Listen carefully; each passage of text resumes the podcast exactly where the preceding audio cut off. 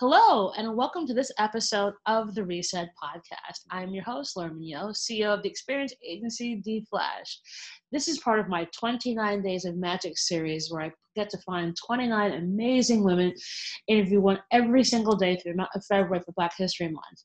And this week's episode is super exciting for me because I've been a fan of hers on Twitter for like the last two and a half years. And so really delighted to have Minda Harts, C E O and author of The Memo, on the show. You know, Minda's book has been game-changing for a lot of different industries and corporate and helping Black women get a seat at the table. So we're going to talk about her book, how she got there, and, and some other fun things as well.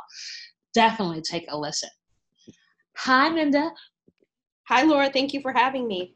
Uh, super excited to have you. Um, as you know, it's, it, nothing ever changes. Well, the first question anyway. Uh, I'm always fascinated by the responses, and twenty-nine Days of Magic has given me some unbelievable answers, so I feel like yours is going to be right up there. So, Minda, what was your first job?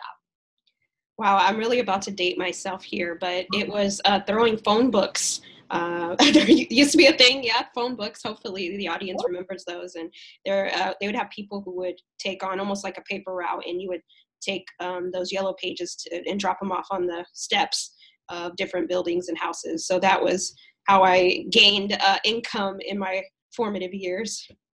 And were they heavy phone books? Because I remember they were heavy. They were the heavy ones, like, you know, where you needed like two hands to, you know, pick them up and drop them off. It, it took a long time on those routes. So let me tell you that I didn't didn't do it for too long, but that was my first. How old were you? I was probably like twelve, like, you know, doing this. Again, child labor laws being broken. Yeah. exactly, exactly. Let's see how this is. Uh, so they're giving children a heavy book to throw people's doors. What could possibly go wrong here? Okay, eight. Yeah, I, my, my back is now starting to feel the, the after effects of those things. But yes, it, it, it was good money at the time.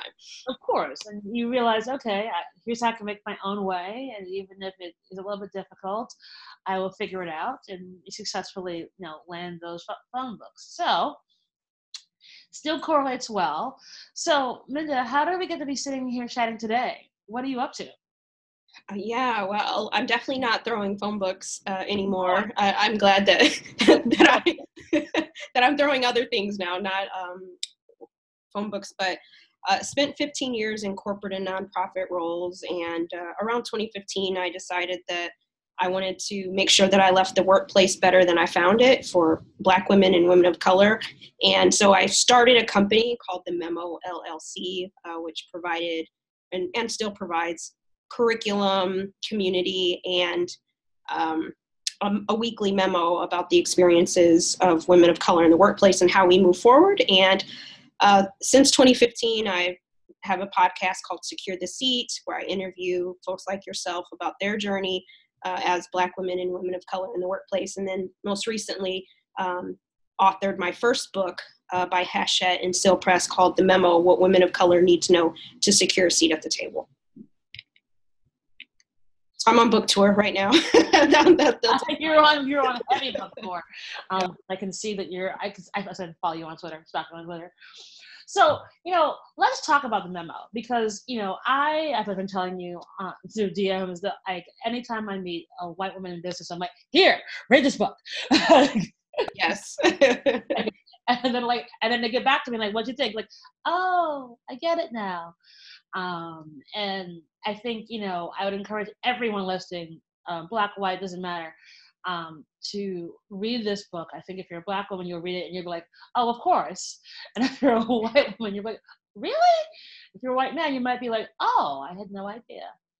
Um, but it would be great to sort of dive and kind of give some kind of key moments about what the book is about. Yeah. So I'm glad you made that point about it does have a woman of color on the cover, uh, and it does say women of color in the title, but it's just as much for us as it is for our, you know, so-called allies as well, because how do you change the workplace and help people if you never know their stories or don't know them? And so really what came, why I wrote the book is because I wish I would have had some insight into how to navigate um, corporate America as a Black woman, as a first-generation college student. I was the first person in my family to work a corporate job, and my first check, you know, was more than both my parents had made combined. And, and it's a lot that you, you go in thinking that if you work really hard, you'll have equal footing to rise up the ladder. But what you find as the Black woman, woman of color, is that you, everything is not created equal for us. And so I wanted people to know what it's like uh, before we even start working on the job description and doing the job function, just what it's like, as Solange says, to be us, right? And um, I think it's important for our, our allies, our managers, to read about what it's like for us to be. Um, and just because we talk about women in the workplace, this was the second part of writing this book, is when media or whomever talks about business, books tend to be written by white men and women. And so I wanted to be able to tell a story where it centers us for a change, and where we could read our stories and shake our head up and down and and say amen or whatever it is we're doing, cry, and but also how do we move forward? And so it's really just a kind of a chronicling of how I found my voice and how I encourage um, Black women and women of color to remember that, as Audre Lorde said, beware of feeling like you're not good enough to deserve it. We deserve it.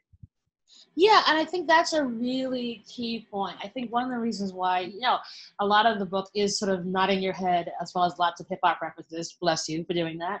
Uh, Thank you for appreciating that. I was like, I was like, I was like, I could, I could figure out how old you are. I'm like, oh wait, okay, there's a few years age difference, but like, yeah, uh huh, got this, Minda. Thank you. Um, But I think it was that, you know, you were very, very honest in terms of why and how the world is different. Because, I, you know, some of the feedback I've gotten from, you know, some of my white female friends who read the book have been like, I had no idea that that's the world you live in. I'm like, yeah, like that. It's, and it's, it is sort of universal. Like you do run into certain kinds of roadblocks. Like I always say that, like when someone says you have to break the glass ceiling, I'm like, no, it's not a glass ceiling. It's, if you're a Black woman, it's a concrete ceiling. Mm-hmm. And the only good thing about it being a concrete ceiling is there's, there's always a window. And so you can always find your way out and find your own way.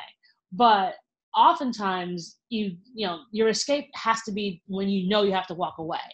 And you talk about making those decisions of when you had to let, just kind of be like, I'm done. What's some of your advice for, um, especially Black women in business, when they're like that, they're at that, like, I'm done, like, we're good here. Yeah, I think we probably, many of us, not all of us, but many of us probably have that, like, five times a day, I'm done, I'm done. You gotta talk yourself, talk yourself off the ledge. Uh, but most importantly, um, I wanted to remind us that many of us do have dreams of being in the C-suite or moving up the ladder, being the C E O, whatever have you. And I think because of the inequities, inequalities in the workplace, we defer our dreams, right? And um, and I don't want that. Like, we've worked too hard to lean out now. And so, yes, some of us may want to create our own tables, and that's great too, but I don't want us to have to do it because we feel like that's the last resort, right? So what would it look like if maybe things didn't work out at this particular place, but there's another place maybe across the street that would value you and and um, create an opportunity to accelerate accelerate your career? But part of that, I think, is being clear on what we want out of our career and articulating that and quantifying our worth to the people that that need to know what we want. Because you think, at least for me, I think about the times in my career where I was in the elevator with the C E O and he asked me, Minda, how you doing? If he knew my name, and and I'd say, oh, I'm good. And then I wouldn't say anything. And then later I realized, man, that was a missed opportunity to tell him what I'm up to, what I'm working on. And so I think that sometimes our direct report, the people we report into, don't have our interests in mind. And so it may be building out your squad to find those people who will be your advocates.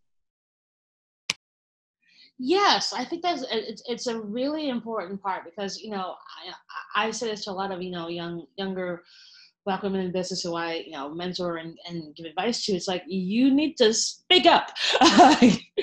Like, when you have the opportunities, say something. Um, and I think oftentimes, you know, you know, depending on the work circumstance, they will, they may feel beaten down and that, like, no one's listening. But, you know, closed mouths don't get fed. Uh, so you've got to find a way to help kind of find your voice. Can you talk about the idea about what it, what it means to actually, like, sort of be the one who does socialize and like go to the happy hours and go to the company outings and not, and not just sort of like, that's not for me, so I'm not going to do it. Yeah. It's funny. I'm glad you brought that up, Laura, because I think that's like the pushback I get the most from Black women on this book is like, they love everything, but they like, I don't know if I don't feel like I need to do all that. And I say, you know what? Well, this is just another tool in your toolkit, right? You know, you don't have to drink. You don't have to. Once I kind of try to break it down and say, you know what, this is for you, not necessarily for them. And maybe it's not happy hour or you have kids, but scheduling those coffees in the morning with colleagues or just doing something different to expand your, your social capital within inside the workplace, because I think for us, many of us as Black women, we get in these situations where we're working really hard, right? Our heads down, and we're waiting on someone to tap us on the shoulder and be like, hey girl, it's your time.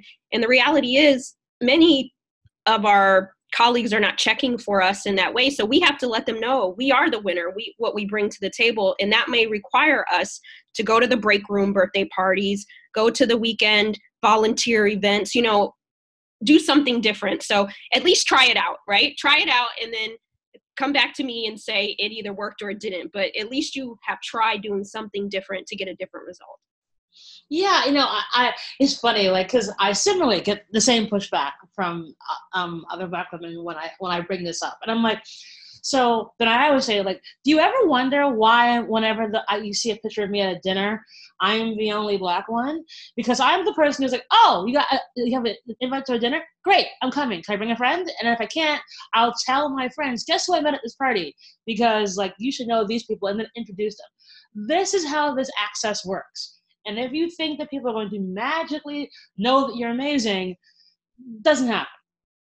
No, like, it doesn't at all. And like, and like, I, and I, I think it's like hammering home that like you have to be in those rooms, and however that and however that is, like, you know, I've gone on ski trips. I've gone, like, I don't care. Or the other other pushback I'll get is, well, Laura, those things are really expensive, and I can't afford it because if it's a big outing or something, and everyone has to pay for it. I'm like, you know how many times I've been invited to something, and because they need some diversity in their photographs, I get a discounted ticket. free ticket. I'm the one they invite because they don't want it to be a table full of white dudes. Like, you know, if the invitation is coming from, you know, if people are even thinking to invite you, it's because they want you to be a part of this conversation. They can always be like, oh, we're not going to like, eh, it's just for the boys, and which does happen. But if someone says, hey, like, do you want to come to this happy hour? Like, you know, I've even talked to my younger friends about like, oh, I don't want to drink in front of my employee, my bosses, because I might get turned up. I'm like, okay, here's a trick. Go sparkling water and lime. Mm-hmm. Because basically, if you you just need something in your hand to make it look a little bit like you're a part of the party. So yes. Sparkling water and lime looks like gin and tonic. You know what Laura likes to drink a lot? Gin and tonic. You can tell whether or not I'm drinking gin and tonic or a seltzer water and a lime in it. It comes in the same glass, the same ice, and it's the same color. Like, do that.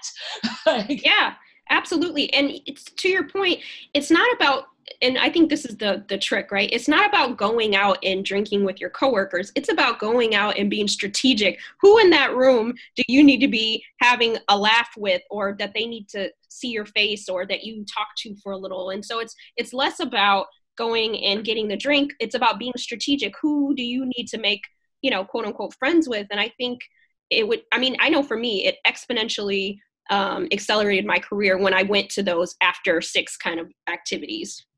Yeah, it's, I mean, I don't have a career without it.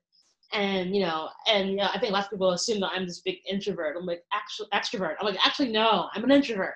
I'm an extrovert introvert, which means I can ramp up and be this happy-go-lucky, telly-go-lightly, but, like, then I got to go in and, like, I don't want to deal with people. Like, so you can always do, and also do, like, the, you know, forty-five minute rule. You can do anything for forty-five minutes. You can you can nurse a drink. You can say hi to the three people in that room. Yep. Know that you're there, and then leave. You can put a timer on your phone. Like, there is no reason why you shouldn't do this. Yes, yes. Put yourself out there. I remember one uh, dinner. It was after a long day, and in my former life, we used to. I was a consultant and travel a lot, and sometimes with my colleagues. And long story short, our um, like. she was like, uh, she was in the C-suite, and she came out, or she was going to dinner with some of my colleagues. And at first I wasn't going to go. And I'm like, how often would I be able to have dinner with this woman? And I even pushed myself one step further, and I sat across from her at the big long table, you know, so I was strategic. And because I made, she got to know me a little bit more, and she thought about me for other things that she had not thought about me for, because we shared a couple laughs and a little conversation. So I know it might seem silly or, you know, not necessary, but it, it really is necessary. It is. It really, you know, it's, and I think, you know, you know, I think it's, it's just really, it's so very important. And I think it's, it's, it's why I wanted to talk to you about it, because, you know, I see sometimes, you know, folks who are having this like hard time when they're like, well, I'm in these big meetings and I don't know if I can speak up and blah, blah, blah, blah, blah, blah. And I'm like, well, has this, is, is this the very first time they're ever seeing you? I'm like, and like, yeah. I'm like, have you ever gone to any of these other experiences? No. And I'm like, see, this is what happens. It's like, because you never know who's in that room at that hot happy hour that you're going to meet tomorrow in a completely different setting, and their impression of you will change greatly if the night before, you know, you talked about what was on Real Housewives, or you meant, you mentioned something about this cool bar that you went to that had this like awesome mixologist. Like there's some, like, you know, you know, people want to work with other people who at least want to engage with you in a conversation. And as much as everyone thinks if you just buckle down and do the work and work for it, speak for itself, that'll be the way it works. It's not how it works in reality. The world is based on relationships and how people feel about working with you. Yeah, that likability factor plays a lot into it. And I think as Black women, as women of color, like that's part of the narrative we can control. Because if they see us in a different light, they will less likely call you an angry Black woman because they've actually spent some time with you, you know? Yeah, I mean, I think if you if you think about it, it's like it's your it's it's sort of your buffer and like your softener that you kind of have to do, which is crazy that we do, but like, you know, it's where we live in, so we can't like pretend like that's not how the world works. Um, well said, well said. Um, so if we at least acknowledge that, then we can move forward in smarter and better ways.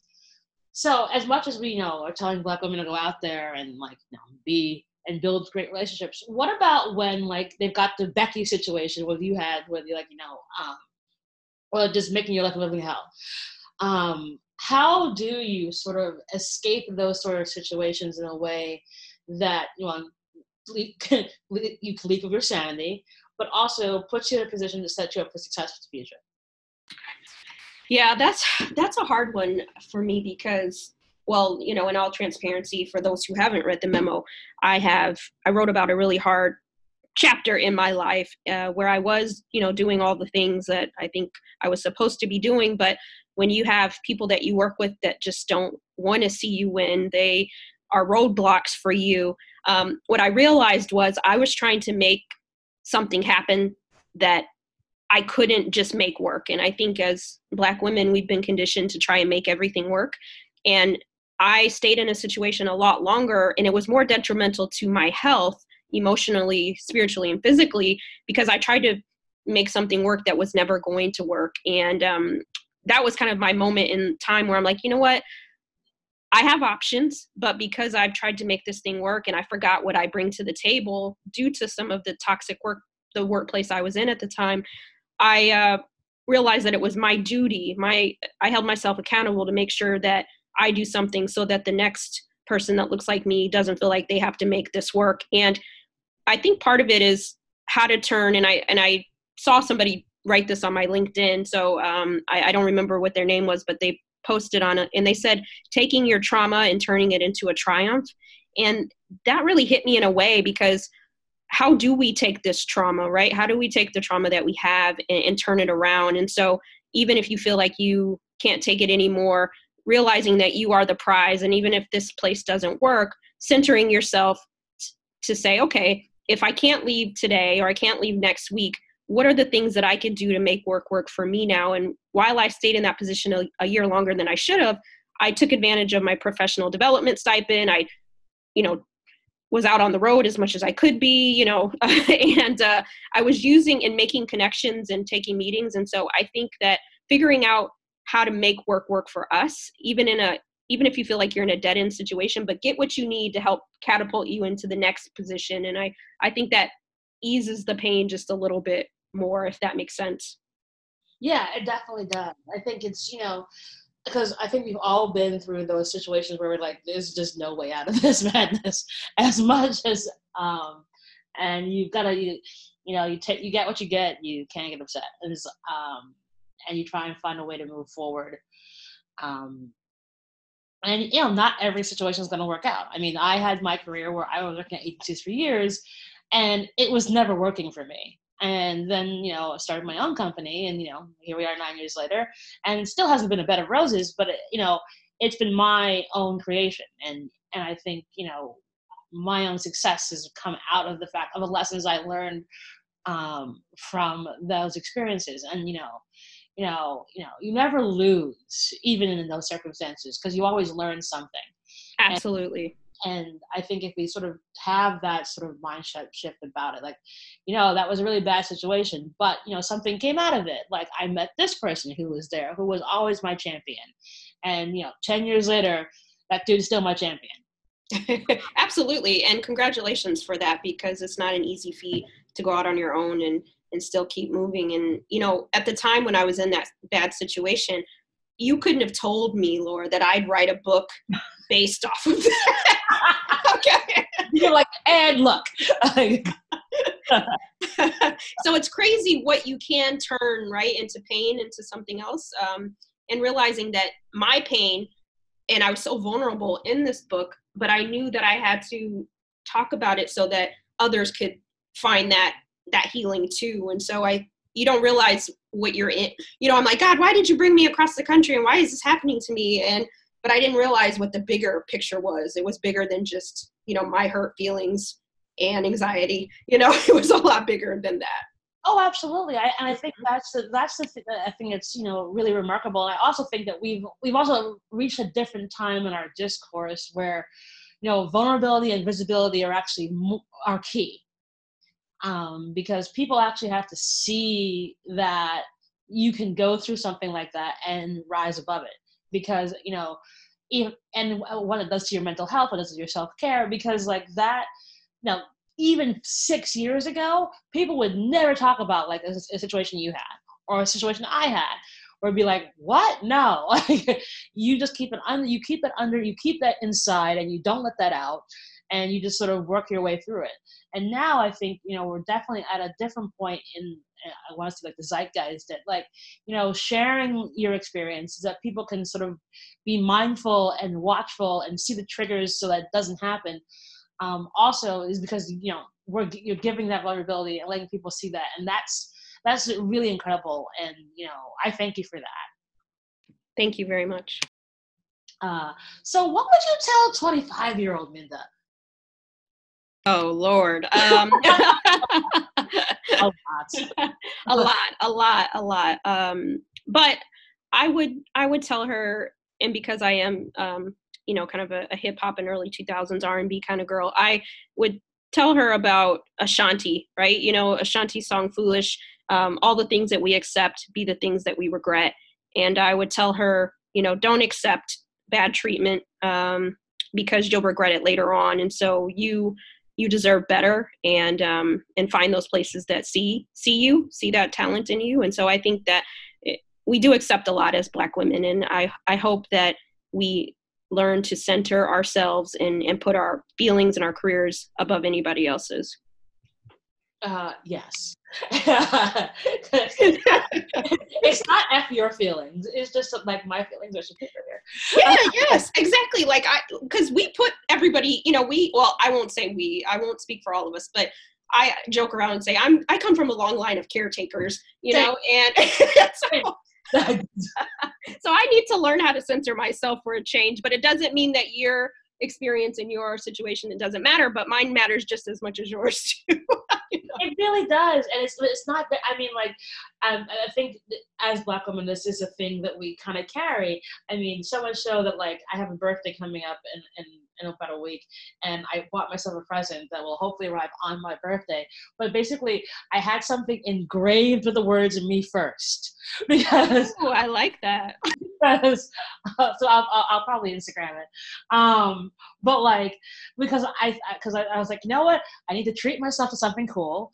Um, but also I need to remember this. And I think by, by the fact of having something that I wear, that I have to see every day, will remind me of that. Because, you know, especially when we're in our careers and, you know, you know, especially as Black women, you know, we have other things that we are managing. It's not just our nine to five. We've got friends, we've got family, you know, we've got, you know, parents or siblings that we've got to also help out, depending on anyone's, you know, you never know what other people's circumstances are, um, what, separate of like if you're married and have kids. Um, and, you know, it's very easy to fall into the trap of like everybody else's concerns have to be taken care of, and we're the last person to get a hug.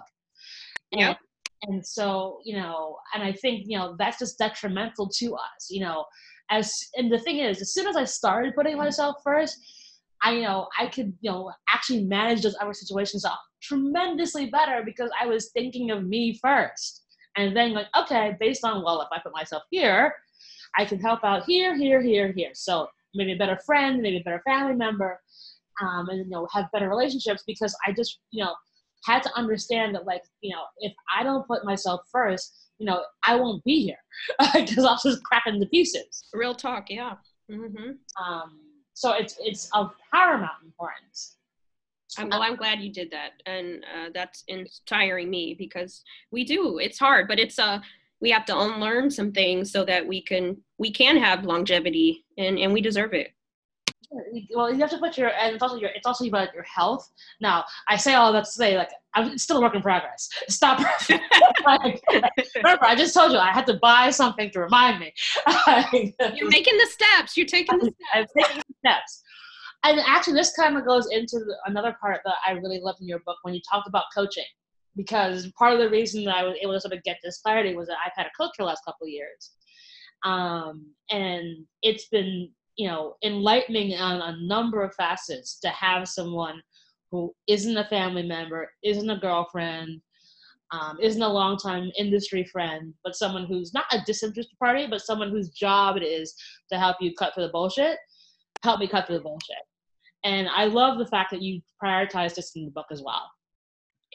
Yeah, we have to invest in ourselves, and not just in the hair and the nails and the shoes, but in our overall holistic well-being as a Black woman, as a woman of color. And so I do think, I know we're fabulous and we have all the things covered, but we do have blind spots, right? We have people who uh, can help us take a weight off where we don't have to figure everything out. So I, I have coaches for a variety of things in my life. And, um, you know, now I'm like, oh, well, I'll spend, you know, if I have it, I'll be like, okay, well, I could go and buy this X thing for a couple hundred dollars, or I can have more time with my speaker coach and put it into myself, you know, because eventually that's going to be an even bigger return on my investment, right? And so when we think about ourselves in that way holistically, um, you can't lose. You really can't lose. And, you know, and I, and I also think that it's really important that you sort of talk about this, because I think oftentimes we will say, well, you know, I'm going to buy myself a really good bag, and that'll make me feel better about this horrible work situation that I'm in.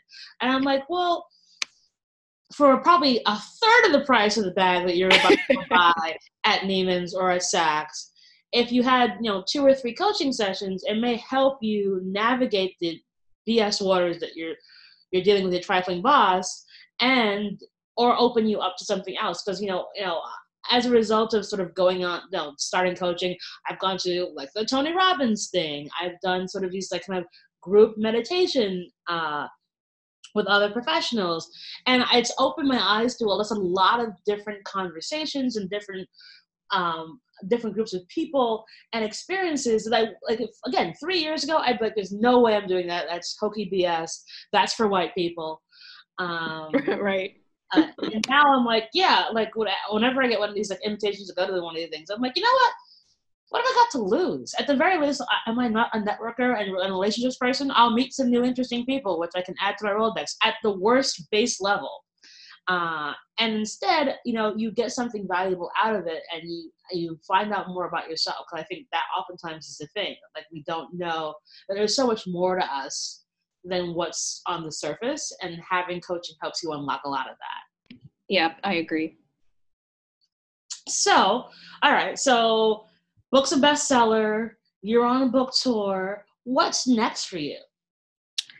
Yeah. So um, right now I'm back in class. I, I teach a course at N Y U Wagner called Talent Development, um, helping future leaders and H R practitioners uh, shift the culture in the workplace for the better. And so back in the classroom, I really enjoy that part of life. Uh, so um, just juggling the two, but then also um, planning a, uh, a writer's retreat for the summer, because I think that part of telling our story, or finding out how you can tell your story in other ways, is understanding how publishing or self-publishing works. And so I want to be able to share um, the behind the scenes of, of the book publishing process, and, and bring people together, and hopefully um, inspire them to tell their stories in whatever format works for them. And so that's what I'm working on. Really excited about the possibilities of that, because I feel like um, we have to share this, share these resources. Like, success is not a solo sport, and